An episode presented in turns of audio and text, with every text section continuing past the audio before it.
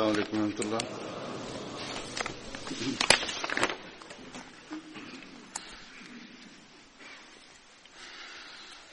أشهد أن لا إله إلا الله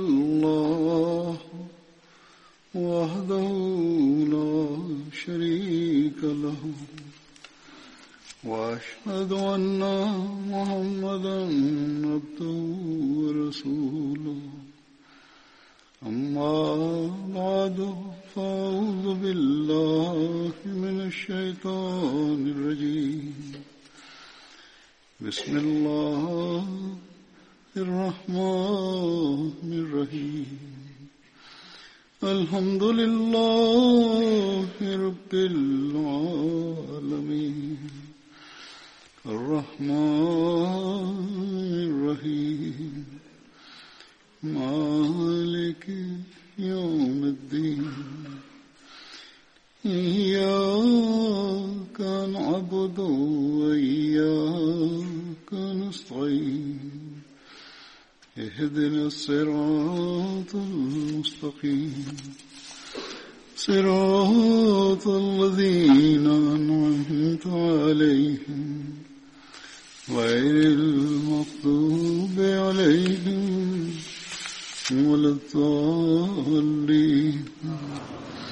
Riwayat sahabat Badar yang akan saya sampaikan pada hari ini, di antaranya yang pertama adalah Hadrat Ubaid.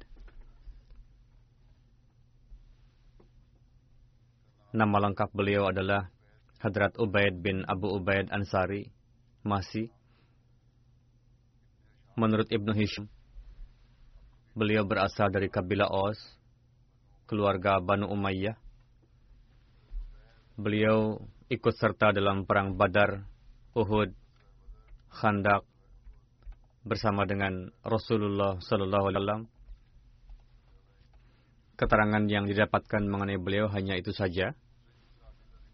Sahabat berikutnya bernama Hadrat Abdullah bin Numan bin Baldamah. Kayak beliau bernama Baldama dan dalam riwayat lainnya Balzama. Beliau berasal dari Ansar, kabilah Khazraj, keluarga Banu Khunas. Beliau adalah sepupu dari Hadrat Abu Qatada. Beliau mendapatkan kemuliaan ikut serta dalam perang Badar dan Uhud.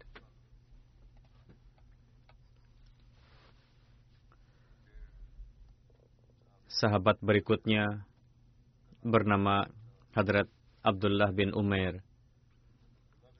Beliau berasal dari kabilah Banu Judara. Beliau ikut serta pada perang Badar. Berdasarkan satu riwayat, nama ayah beliau bukan Umair, melainkan Ubaid. Demikian pula sebagian riwayat menyatakan bahwa kakek beliau bernama Adi, sedang sebagian lagi mengatakan Harithah. Ibnu Hisham berpendapat bahwa kabilah beliau adalah Banu Judara, sedangkan menurut Ibnu Ishaq, Banu Harithah. Keduanya adalah sejarah. Sahabat berikutnya adalah Hadrat Amru bin Harith.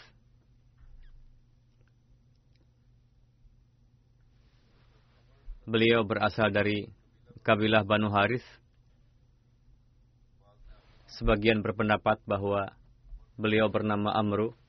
Sebagiannya berpendapat Amir. Beliau dipanggil Abu Nafi. Beliau menerima Islam pada masa awal di Mekah. Beliau ikut serta pada hijrah Habsah yang kedua. Beliau mendapatkan kemuliaan ikut pada perang Badar. Sahabat berikutnya bernama Hadratullah bin Ka'ab. Beliau berasal dari kabilah Banu Mazin. Ayah beliau bernama Ka'ab bin Amru dan ibunda beliau bernama Rubab binti Abdullah. Beliau adalah Sarah Hadrat Abu Layla Mazni. Seorang putra beliau bernama Haris yang terlahir dari perut Zuhaibah binti Aus. Beliau ikut serta pada Perang Badar. Hadrat Rasulullah menetapkan beliau sebagai pengawas harta ghanimah pada saat Perang Badar. Selain itu, pada kesempatan lain pun mendapatkan kemuliaan untuk menjadi pengawas harta kumus Rasulullah. Beliau ikut serta pada perang Uhud, Khandak, dan seluruh peperangan lainnya bersama dengan Rasulullah Sallallahu Alaihi Wasallam.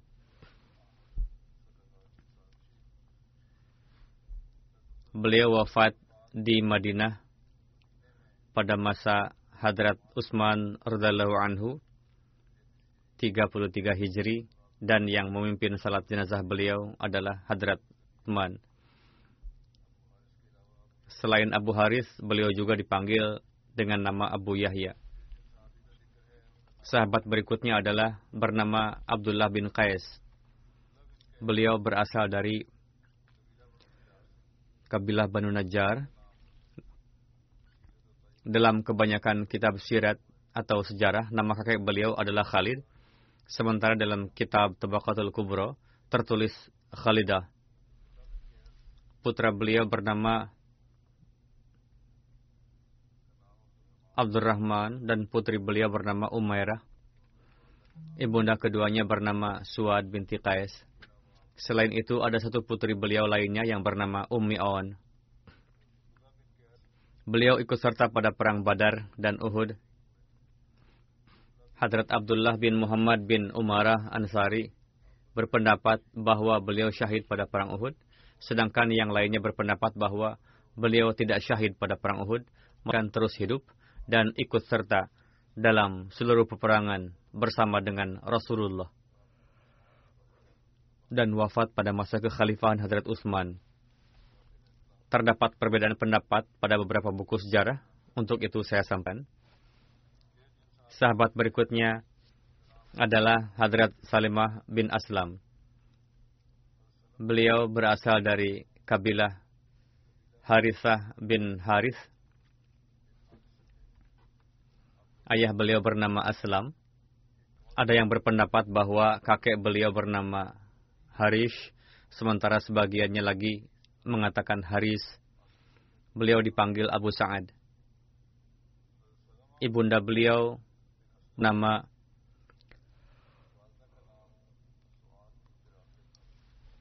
Suad binti Rafi. Beliau ikut serta pada perang Badar, Uhud, Khandak, dan seluruh peperangan lainnya bersama dengan Rasulullah Shallallahu Alaihi Wasallam. Beliau berhasil menawan Sa'ib bin Ubaid dan Numan bin Amru pada perang Badar. Beliau syahid pada masa kekhalifahan Hadrat Umar dalam Jisar, perang yang terjadi di tepi sungai Firat. Selengkapnya mengenai perang tersebut telah saya sampaikan pada khutbah yang lalu, yakni merupakan perang besar yang terjadi antara pasukan Muslim dan Iran. Jisar sendiri berarti jembatan, yakni telah dibuat jembatan di atas sungai yang digunakan oleh umat muslim untuk menuju wilayah lain. Pada saat itu, dari pihak pasukan Iran menggunakan gajah tempur, walhasil kedua belah pihak mendapatkan kerugian besar, khususnya pihak muslim, ketika wafat terdapat perbedaan riwayat. Di antaranya ada yang mengatakan berusia sekitar 38 tahun. Kitab yang masyhur karya Allamah Nuruddin berjudul Siratul Halbiyah menerangkan kisah mukjizat Rasulullah pada saat perang Badar. Yakni pada saat perang Badar pedang Hadrat Salma patah Lalu Rasul memberikan tongkat dari pohon korma kepada beliau dan bersabda, berperanglah menggunakan ini. Seketika beliau mengambil tongkat tersebut, menjadi pedang yang sangat bagus dan di kemudian hari pedang tersebut selalu bersama beliau. Sementara dalam syarah Zarkani dan Delail Nubuat diriwayatkan bahwa pada saat perang Badar, pedang Hadrat Salmah patah sehingga beliau tangan kosong tanpa senjata. Lalu Rasul memberikan tongkat kepada beliau dan bersabda, berperanglah menggunakan ini Lalu tongkat tersebut menjadi pedang yang sangat baik yang selalu menyertai beliau sampai akhirnya beliau syahid pada perang Jisar. Ibnu Sa'ad menulis berkenaan dengan perang Khandak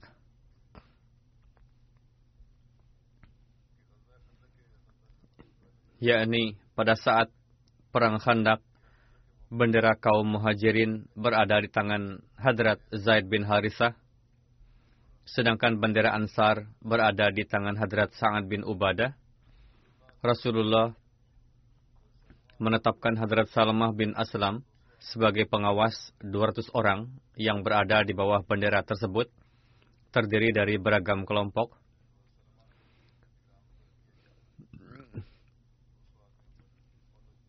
Sedangkan Hadrat Zaid bin Harisah ditetapkan sebagai pengawas 300 orang yang akan menjaga Madinah dan terus menyerukan takbir dengan suara tinggi karena dikhawatirkan terjadi serangan pada tempat yang dihuni oleh anak-anak dan lain-lain untuk berlindung dari Banu Quraizah.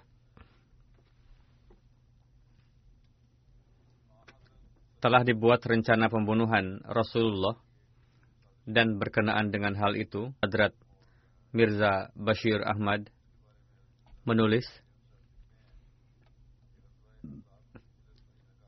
kenangan pahit kekalahan yang dipenuhi dengan kehinaan pada perang Azab telah membakar amarah bangsa Quraisy dan tentunya yang paling dilanda bara api ini adalah Abu Sufyan, seorang pemuka Mekah yang telah merasakan pukulan kehinaan pada perang Azab.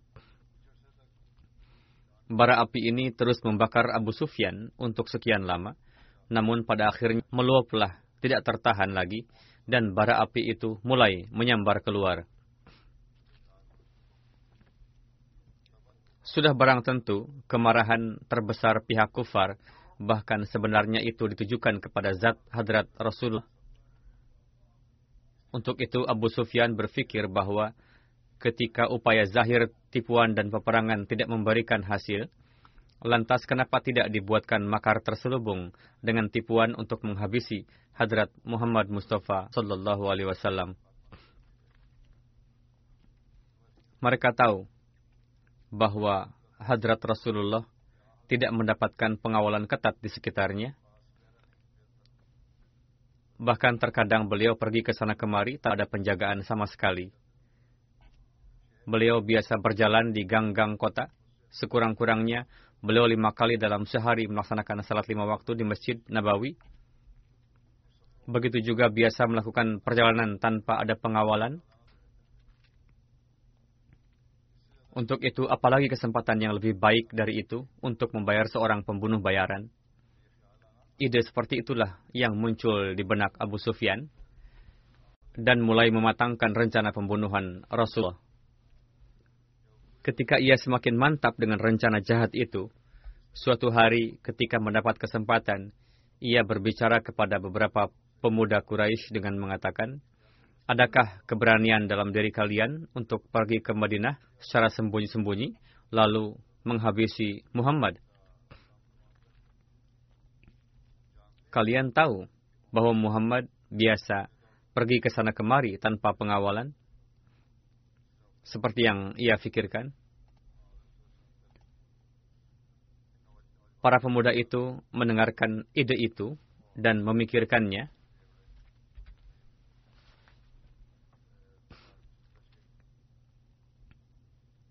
Tidak lama dari sejak itu, ada seorang pemuda kampung datang menemui Abu Sufyan, lalu berkata, Saya telah mendengar rencana Anda dari seorang pemuda, dan saya siap untuk melakukan tugas tersebut. Saya adalah seorang berhati keras dan matang. Cengkraman saya keras dan serangan saya seketika.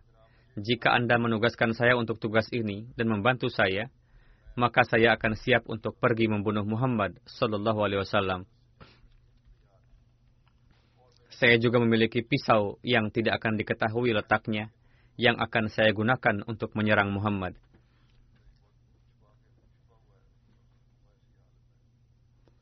Setelah membunuhnya, saya akan melarikan diri dan menyatu dengan suatu kafilah, sehingga umat muslim tidak akan dapat menangkap saya. Saya juga sangat faham dengan jalan-jalan di Madinah. Mendengar itu, Abu Sufyan sangat senang dan mengatakan, cukup, cukup, kamu adalah orang yang kucari. Kemudian Abu Sufyan memberikannya unta yang dapat berlari kencang dan perbekalan, lalu mengirimnya disertai dengan pesan untuk tidak membocorkan rencana tersebut kepada siapa pun.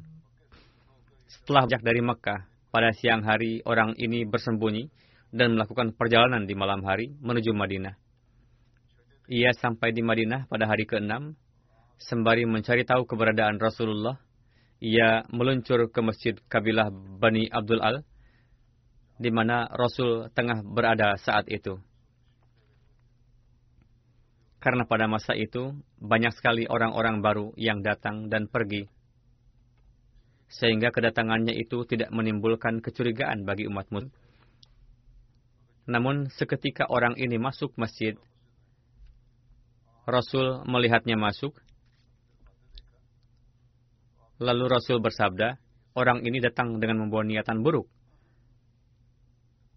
Orang jahat tersebut mendengarkan ucapan Rasul tadi, sehingga semakin mempercepat gerakannya menuju Rasulullah. Namun ada seorang pemuka Ansar bernama Usair bin Hudair yang segera mengarahkan tangannya pada pisau yang ia sembunyikan. Orang jahat itu ketakutan dan berkata, Darahku, darahku, yakni engkau telah melukaiku. Ketika telah dikuasai, Rasulullah menginterogasinya Katakan sejujurnya, siapa kamu dan datang untuk tujuan apa? Ia menjawab, jika jiwaku dimaafkan, maka aku akan beritahukan. Rasul bersabda, jika kamu memberitahukan semuanya, kamu akan dimaafkan. Lalu menceritakan kejadian sesungguhnya kepada Rasulullah. Ia pun menceritakan bahwa Abu Sufyan telah mengiming-imingi hadiah yang sangat besar untuk tugas tersebut. Setelah itu, orang tersebut berada di Madinah untuk beberapa hari, setelah merekan sabda-sabda Rasul dan bergaul dengan umat muslim, pada akhirnya orang tersebut masuk Islam dengan sukarela.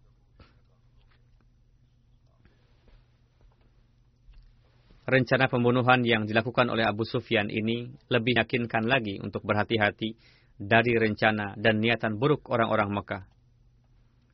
Untuk itulah, Hadrat Rasulullah mengutus dua orang sahabat bernama Amru bin Umayyah Damri dan Salmah bin Aslam ke Mekah.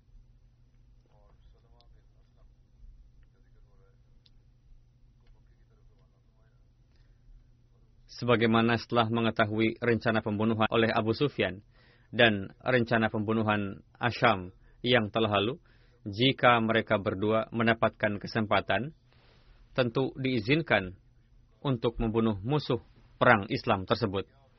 Namun ketika Umayyah dan kawannya tibakah, lalu Quraisy waspada, sehingga kedua sahabat tersebut menyelamatkan diri, lalu kembali ke Madinah. Di jalan, mereka bertemu dengan dua mata-mata Quraisy yang diutus oleh para pemuka Quraisy untuk mencari tahu gerakan umat Muslim dan adaan Rasulullah.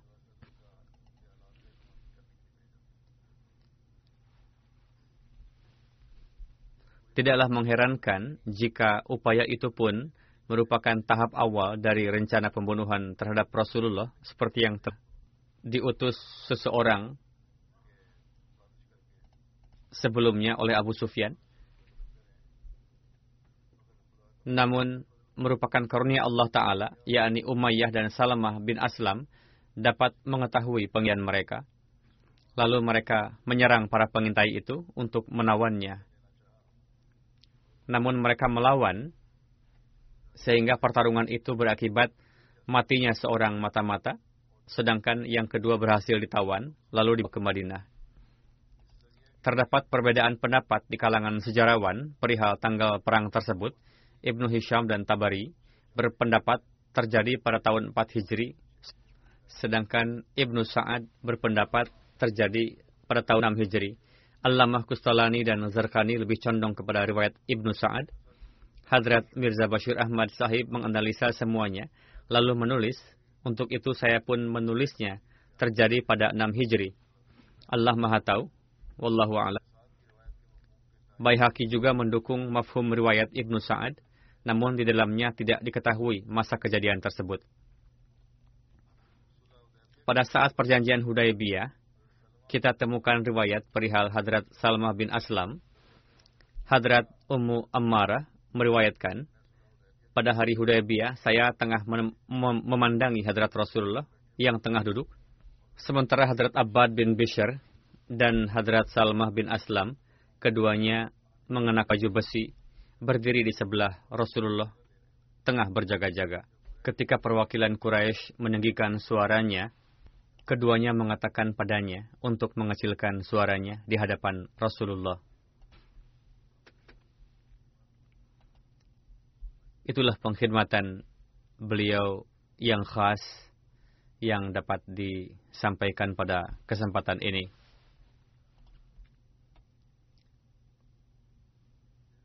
Sahabat berikutnya adalah Hadrat Uqbah bin Usman. Ibunda beliau bernama Ummi Jamil binti Qatbah. Berasal dari Ansar kabilah Banu Zuraik. Beliau dan saudaranya Hadrat Sa'ad bin Usman mendapatkan kemuliaan untuk ikut serta pada perang Badar dan Uhud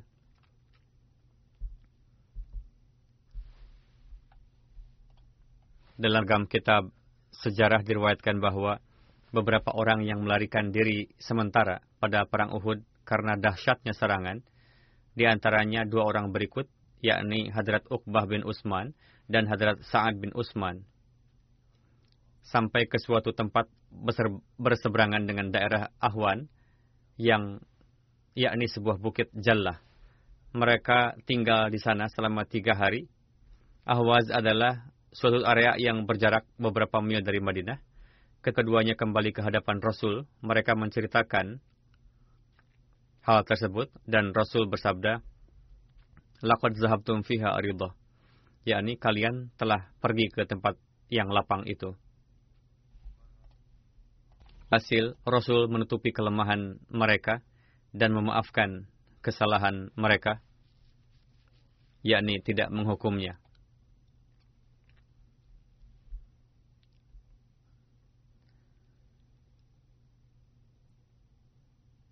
Sahabat berikutnya bernama Hadrat Abdullah bin Sahal. Beliau berasal dari kabilah Bani Zaura, sekutu Bani Abdul Ashhal. Dikatakan juga bahwa beliau adalah Ghassani. Ada yang berpendapat bahwa nama beliau adalah Zaid dan ada juga yang mengatakan Rafi. Ibunda beliau bernama Falbah binti Taihan saudari dari Abul Haytham bin Taihan. Beliau adalah saudara dari Hadrat Rafi bin Sahal. Hadrat Abdullah ikut serta pada perang Badar. Saudara beliau Hadrat Rafi ikut serta bersama dengan beliau pada perang Badar, Uhud, dan Khandak. Beliau hidup pada perang Khandak. Seseorang dari Banu Uwaif mensyahidkan beliau dengan memanahnya. Mughirah bin Hakim meriwayatkan, saya bertanya kepada Hazrat Abdullah, apakah Anda ikut serta pada perang Badar? Beliau menjawab, ya. Dan saya ikut serta pada bayat Aqabah.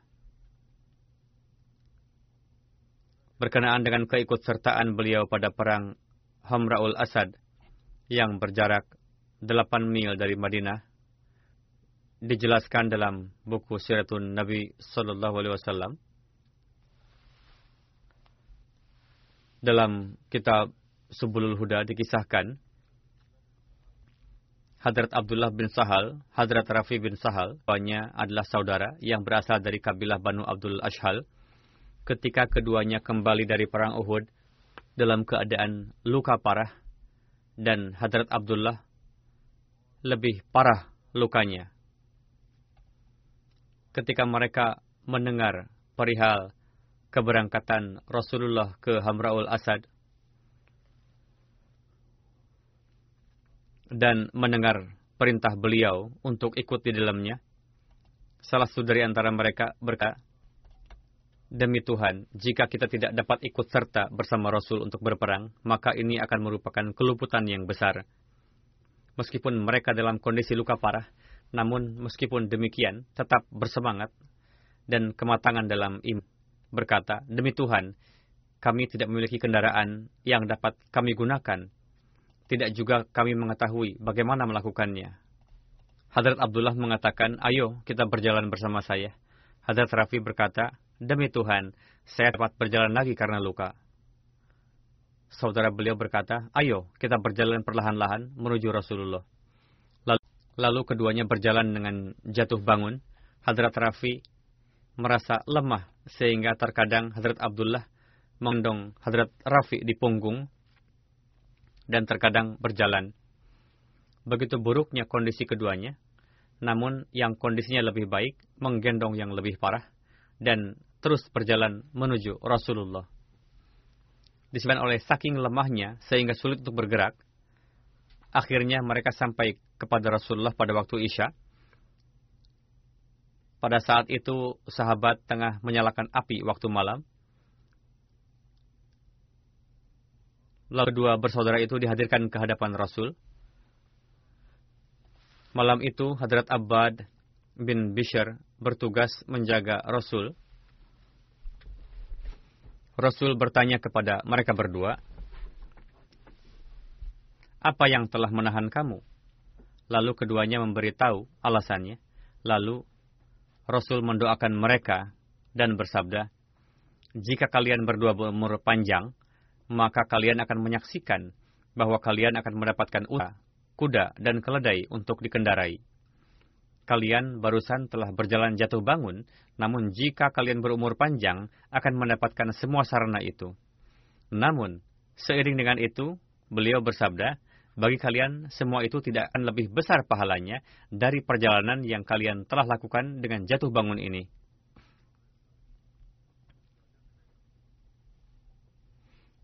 Keberkatannya sangat besar,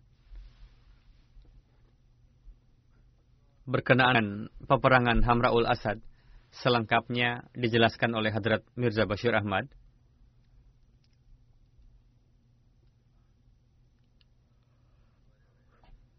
Berkenaan dengan kepulangan Hadrat Rasulullah dan para sahabat dari perang Uhud juga perihal perang Hamraul Asad sebagai berikut.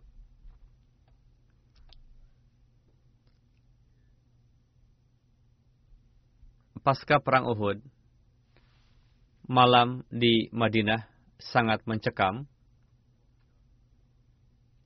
karena meskipun Laskar Quraisy telah kembali ke Mekah, tetap ada kekhawatiran jangan-jangan gerakan itu untuk mengumat muslim supaya lalai. Pada zahirnya mereka mendapatkan kemenangan pada perang Uhud, lalu kembali ke Mekah. Namun umat muslim merasa khawatir Jangan-jangan ini untuk mengecoh yang mana tiba-tiba saja bisa menyerang Madinah.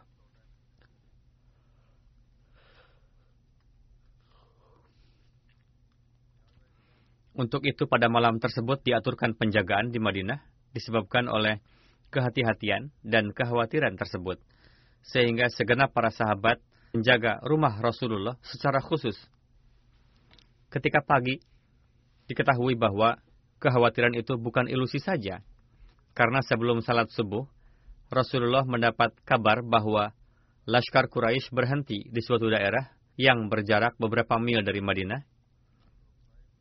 Tengah terjadi perdebatan hangat di antara para pembesar Quraisy, yakni untuk mengambil faidah dari kemenangan ini, kenapa kita tidak lantas menyerang Madinah? Beberapa orang Quraisy saling mencaci satu sama lain, mengatakan bahwa Kalian tidak dapat membunuh Muhammad, tidak juga berhasil menjadikan para wanitanya sebagai budak, tidak juga dapat menguasai harta kekayaan umat muslim. Justru setelah mendapatkan kemenangan dari pasukan muslim dan mendapat kesempatan untuk menghabisi mereka, kalian malah meninggalkannya begitu saja dan kembali pulang. Sehingga mereka akan mendapatkan kekuatan lagi. Untuk itu, sekarang adalah kesempatan baik untuk kembali menyerang Madinah dan menghabisi umat muslim sampai ke akar. Sebagian lagi mengatakan bahwa kalian telah mendapat kemenangan. Anggap saja itu suatu ganimah dan kembalilah ke Mekah supaya jangan sampai kemasyuran yang telah kalian raih ini hilang lagi. Jangan sampai kemenangan ini berubah menjadi kekalahan. Karena jika saat ini kalian kembali menyerang Madinah, umat muslim pasti akan mati-matian melawan. Begitu juga umat muslim yang tidak ikut pada perang Uhud akan muncul ke medan perang. Namun pada akhirnya, pendapat orang-orang yang berdarah dingin yang lebih dominan dan Quraisy bersiap untuk kembali ke Mekah. Ketika Rasulullah mendapatkan kabar kejadian tersebut, beliau segera mengumumkan supaya umat muslim bersiaga, dan seiring itu menginstruksikan untuk jangan ikut bersama dengan beliau. Kecuali orang-orang yang ikut serta pada perang Uhud. Sebagaimana di antara pejuang Uhud yang mayoritasnya terluka, dan juga dua orang tadi yang mengikat lukanya untuk bergabung dengan Rasulullah, Dikisahkan pada saat itu umat muslim berangkat dengan penuh bahagia dan semangat, layaknya laskar penakluk yang berangkat untuk menguasai musuh pasca kemenangan.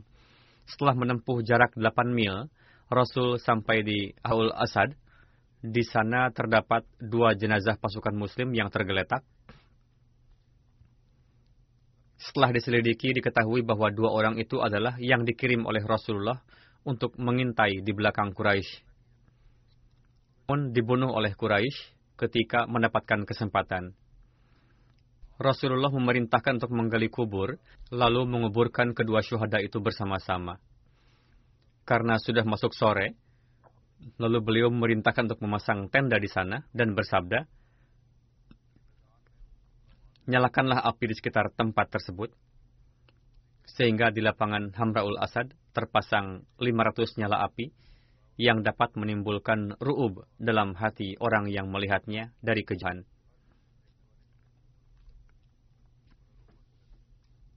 Orang-orang menganggapnya terdapat penduduk di kawasan itu dan terpasang tenda-tenda besar juga. Pada kesempatan itu, ada seorang pemuka musyrik dari kabilah Khaza'ah yang bernama Ma'bad hadir ke hadapan Rasul yang menyampaikan ucapan belang, bela sungkawa atas korban dari pihak Muslim pada Perang Uhud, lalu melanjutkan perjalanan. Hari berikutnya, ketika sampai di daerah H, area yang berjarak 40 mil dari Madinah, apa yang terlihat? Ternyata Laskar Quraisy telah memasang tenda di sana, yang kembali setelah berdebat lalu bersiap-siap untuk menuju Madinah. Mabad segera pergi kepada Abu Sufyan dan mengatakan, Apa yang akan kalian lakukan? Demi Tuhan, baru saja saya meninggalkan Laskar Muhammad di Hamraul As dan saya tidak pernah melihat Laskar yang penuh ru'ub seperti itu dan penuh penyesalan atas kekalahan umat muslim yang mereka alami pada Perang Uhud. Disebabkan oleh penyesalan itu, mereka sedemikian rupa bergejolak, sehingga jika melihat kalian, mereka akan melahap kalian. Abu Sufyan dan laskarnya begitu gentar setelah mendengar kisah yang disampaikan Ma'bad, sehingga ia mengurung niatnya untuk pergi ke Madinah dan kembali ke Mekah. Setelah hadrat Rasulullah mendapatkan kabar kembalinya pasukan Quraisy, beliau bersyukur kepada Allah Ta'ala dan bersabda, ini adalah ru'ub dari Allah Ta'ala yang dia masukkan dalam hati orang-orang kufar. Setelah itu, beliau tinggal beberapa hari di Hamraul Asad, lalu setelah absen lima hari, beliau kembali ke Madinah. Sahabat berikutnya bernama Hadrat Utbah bin Rabi'ah. Berkenaan dengan asal kabilah beliau, terdapat perbedaan pendapat di antara sejarawan. Ibnu Ishaq berpendapat bahwa beliau adalah sekutu Banu Lauzan dan beliau berasal dari kabilah Bahra. Sebagian lagi berpendapat bahwa beliau berasal dari kabilah Aus. Beliau mendapatkan kemuliaan untuk ikut pada perang Badar dan Uhud. Allama Ibnu Hajar Asqalani menjelaskan bahwa di antara umaro yang ikut serta pada perang Yarmuk, salah satunya adalah beliau. Beliau mengatakan, menurut hemat saya, beliaulah yang dimaksud sahabat tersebut berkenaan dengan perang Yarmuk sebagai berikut. Ketika Hadrat Abu Bakar kembali dari ibadah haji pada tahun 12 Hijri menuju Madinah, pada permulaan 13 Hijri, beliau mengirim pasukan muslim ke negeri Syria, sebagaimana Hadrat Rubin As dikirim ke Palestina, sedangkan Hadrat Yazid bin Abu Sufyan, Hadrat Ubaidah bin Al-Jarrah, dan Hadrat Syarjil bin Hasanah diperintahkan untuk pergi ke Tabukiyah setelah melewati daerah perbukit Yalqa di Syria. Pertama-tama, Hadrat Abu Bakar menetapkan Khalid bin Sa'ad sebagai amir. Setelah itu digantikan oleh Yazid bin Sufyan. Mereka berangkat ke negeri Syria bersama dengan 7.000 mujahidin. Para pimpinan pasukan Islami sampai di Syria dengan membawa pasukannya.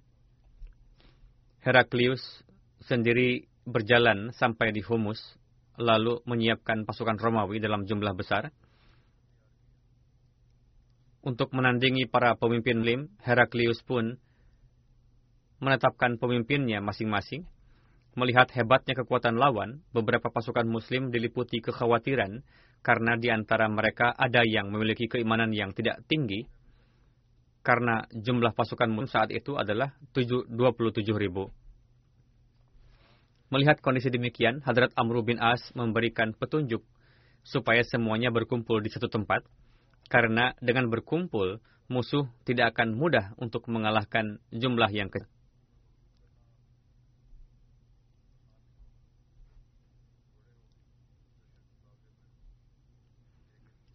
Meskipun kalian sedikit dibanding laskar musuh, namun jika kalian menyatu, maka mereka tidak akan dapat mengalahkan kalian dengan mudah. Tetapi jika terpencar-pencar di bawah komandannya masing-masing, maka tidak akan tersisa dari kalian yang akan bermanfaat bagi pasukan pada barisan depan. Karena setiap kita telah dikuasakan pasukan-pasukan yang banyak. Lalu dipuskanlah supaya seluruh pasukan berkumpul di kawasan Yarmuk dan masukan itu jugalah yang dikirimkan oleh Hadrat Abu Bakar kepada pasukan muslim. Beliau bersabda, menyatulah menjadi satu laskar. Jadilah penolong Tuhan.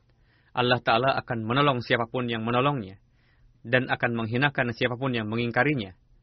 Orang seperti kalian tidak akan mungkin kalah disebabkan karena sedikitnya jumlah. Karena kalian berperang demi Allah Ta'ala.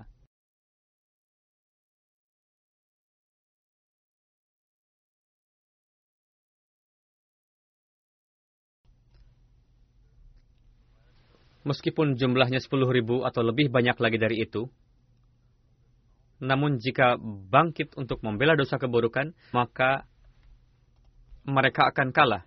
Janganlah kalian mengkhawatirkan jumlah, karena jika kalian berjumlah 10 ribu atau lebih dari itu, namun jika kalian pendosa dan pelaku keburukan, maka pasti kalian akan kalah. Untuk itu jauhilah dosa, sucikanlah diri, dan bersatulah. Ciptakanlah persatuan dan bersatulah di medan Yarmuk. Lakukanlah salat berjamaah masing-masing dengan Amir Rabi Usani, pasukan Muslim mengepung pasukan Romawi, namun saat itu pasukan Muslim belum mendapatkan kejayaan. Pada saat itu Hadrat Abu Bakar memerintahkan Hadrat Khalid bin Walid untuk berangkat ke Yarmuk dari Irak. Saat itu Hadrat Khalid bin Walid menjabat sebagai gubernur Irak, sebelum sampainya Hadrat Khalid, seluruh komandan berperang dengan membawa pasukannya masing-masing. Setelah sampainya Hadrat Khalid memerintahkan menetapkan satu komandan untuk semua pasukan gabungan. Atas hal itu, kesemuanya menetapkan Hadrat Khalid bin Walid sebagai amir. Diriwayatkan bahwa jumlah pasukan Romawi berjumlah sekitar 200 ribu atau 240 ribu. Menghadapi pasukan muslim yang berjumlah 37 ribu orang sampai 46 ribu yakni lebih kurang seperlima dari jumlah musuh. Gambaran kekuatan pasukan Romawi saat itu adalah 80 ribu di antaranya diikat kakinya, dan 40 ribu di antaranya diikat dengan tai supaya selain berkorban jiwa, tidak terfikir untuk kabur. 120 ribu pasukan diikat untuk tujuan berperang dan mati semata, tidak lebih dari itu. Sementara 40 ribu orang lainnya mengikat dirinya dengan kain, 80 ribu orang pasukan berjalan kaki, dan 80 ribu lainnya berkendara, ikut serta juga banyak sekali para pendeta yang akan menggembosi pasukan. Pada saat perang tersebut, Hazrat Abu Bakar sakit pada bulan Jumadil Ula, wafat pada Jumadil Ukhra. Inna lillahi wa inna ilaihi raji'un. Hazrat Khalid membagi pasukan muslim ke dalam kompi-kompi yang berjumlah 36 sampai dengan 40 pasukan namun mereka semua berperang di bawah komando satu komandan. Di antara kompi-kompi tersebut, salah satunya yang ditetapkan sebagai pengawas adalah Hadrat Utbah bin Rabi'ah. Hadrat Khalid berkata, jumlah musuh sangat banyak, namun dengan urutan seperti ini, pasukan muslim akan nampak banyak dalam pandangan musuh. Keutamaan pan muslim dapat diperkirakan bahwa terdapat sekitar seribu sahabat yang pernah melihat wajah beberkat Rasulullah ada juga sahabat lainnya yang pernah ikut serta pada perang Badar bersama dengan Rasulullah. Terjadilah peperangan berdarah di antara kedua pasukan. Saat itu datanglah pengirim pesan dari Madinah. Pasukan berkendara menghentikannya, lalu kurir itu mengabarkan bahwa semua baik-baik saja. Namun kejadian benarnya adalah mengabarkan kewafatan Hadrat Abu Bakar. Orang-orang mengantarkan kurir tersebut kepada Hadrat Khalid, ia mengabarkan kewafatan Hazrat Abu Bakar secara diam-diam dan mengabarkan juga bahwa saya tidak mengatakan apa-apa kepada pasukan. Hazrat Khalid bin Walid mengambil surat dari sang kurir dan memasukkannya ke dalam wadah tempat anak panah. Karena beliau khawatir jika saja pasukan mengetahui kabar ini akan menyebar perasaan pesimis sehingga dapat mengganggu keberperang. Umat muslim tetap teguh terjadi peperangan sampai sore, dan akhirnya pasukan Romawi mulai berlarian. Pada perang tersebut, 100 ribu lebih pasukan Romawi yang mati, dan total 3 ribu pasukan muslim yang syahid pada peperangan tersebut. Salah satunya adalah Hadrat Ikrimah bin Abu Jahal. Ketika Kaisar mendapatkan kabar kekalahan tersebut, ia segera melarikan diri dari Humus di mana ia berada saat itu.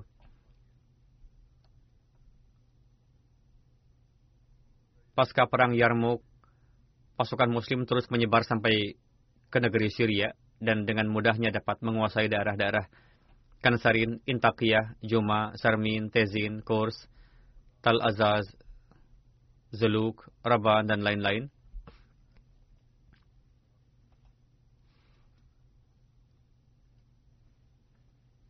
Demikianlah para sahabat yang dapat saya sampaikan pada hari ini.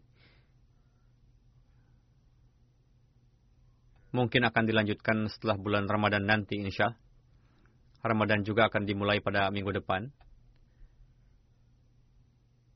Setelah salat Jumat nanti saya akan memimpin salat jenazah gaib yang terhormat Sahib Zadi Sabiha Begum Sahibah.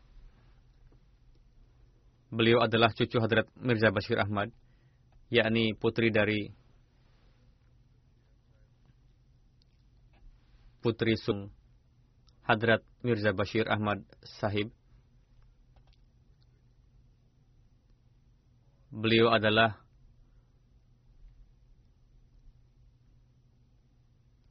putri dari Hadrat Mirza Rashid Ahmad dan istri dari Sahib Zada Mirza Anwar Ahmad putra dari Hadrat Muslim Maud. Almarhumah wafat tanggal 30 April dalam usia 90 tahun di Tahir Heart Institute. Innalillahi wa inna ilaihi raji'un. Almarhumah juga merupakan bibi saya. Hadrat Mirza Ahmad Sahib adalah putra dari Hadrat Mirza Sultan Ahmad Sahib. Seperti yang telah saya katakan, beliau adalah putri dari putri sulung Hadrat Mirza Bashir Ahmad bernama Amatus Salam Begum Sahibah. Pernikahan pernikahan terakhir yang dihadiri oleh Hadrat Ammajan, yakni istri Hadrat Masih Maud salam, adalah pernikahan almarhumah.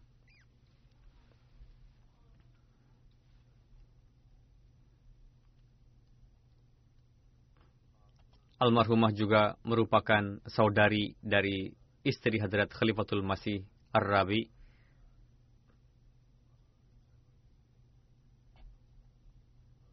Selain itu, ada seorang saudari dan tiga saudara. Saudari ipar beliau, Anissa Fauziah menulis bahwa almarhum merupakan pusulung. Untuk itu dalam mengambil banyak keputusan, orang tua menganggap keputusan almarhumah yang paling utama. Dan beliau juga orang yang sangat bijak, sehingga dipercaya oleh orang tua, dan almarhumah pun selalu menjaga kepercayaan itu. Almarhumah juga menjaga adik-adik dengan baik dan berusaha memberikan terbiat yang baik. Beliau menulis lebih lanjut ketika diperbincangkan rencana mencari jodoh untuk salah seorang putra Hadrat Muslim Maud. Hadrat Muslim Maud bersabda, keluarga ini adalah keluarga yang dua menantu saya juga berasal dari keluarga ini, yakni salah satunya yang tengah saya sampaikan saat ini, dan satunya lagi adalah istri dari Hadrat Khalifatul Masih Ar-Rabi. Keduanya adalah menantu saya, yang sangat penyayang dan menyatukan kedua keluarga. Putra almarhumah menulis, Ibu saya adalah seorang yang sangat sederhana, penolong orang miskin dan penuh simpati kepada orang lain, menjaga perasaan orang-orang yang membutuhkan, memperhatikannya, dan penuh kasih sayang. Ketika mendengarkan keluhan orang-orang yang membutuhkan, beliau sering meneteskan air mata dan membantu mereka sebisa mungkin. Memang dalam keistimewaan ini tidak dilebih-lebihkan. Almarhumah memperlakukan para pekerja di rumah sangat baik. Bahkan seorang putri dari pekerja rumah tangga menulis, saya dirawat layaknya putri beliau sendiri. Ketika saya menikah, saya mengharapkan hadiah pernikahan seperti yang beliau berikan kepada putri beliau. Lalu almarhumah memberikan saya hadiah yang sama. Almarhumah meninggalkan putri dan satu putra. Beliau seorang musiah jenazah beliau telah diurus kemarin dan dimakamkan di Baisi Makbarah, Rabuah. Semoga Allah Ta'ala memberikan taufik kepada putra-putri almarhumah untuk mewarisi segala kebaikan almarhumah dan diberikan taufik untuk dapat hidup dengan penuh kasih sayang dan senantiasa terjalin dengan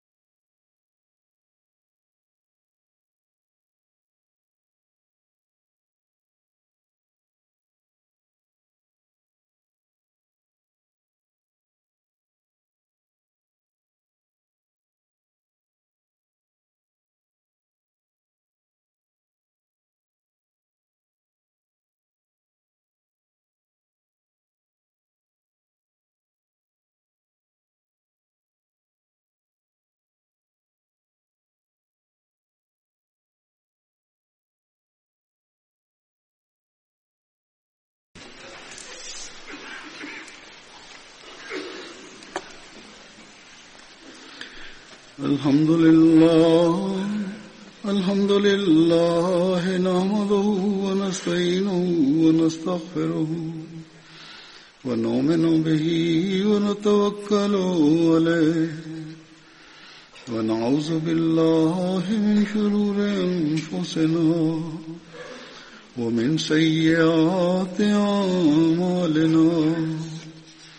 من يهده الله فلا مضل له ومن يضلله فلا هادي له. ونشهد أن لا إله إلا الله ونشهد أن محمدا عبده ورسوله. عباد الله رحمكم الله. إن الله يأمر بالعدل واللسان وإيتاء ذي القربى وينهى عن الفحشاء والمنكر والبغي يعظكم لعلكم تذكرون اذكروا الله يذكركم وادعوه يستجب لكم ولذكر الله أكبر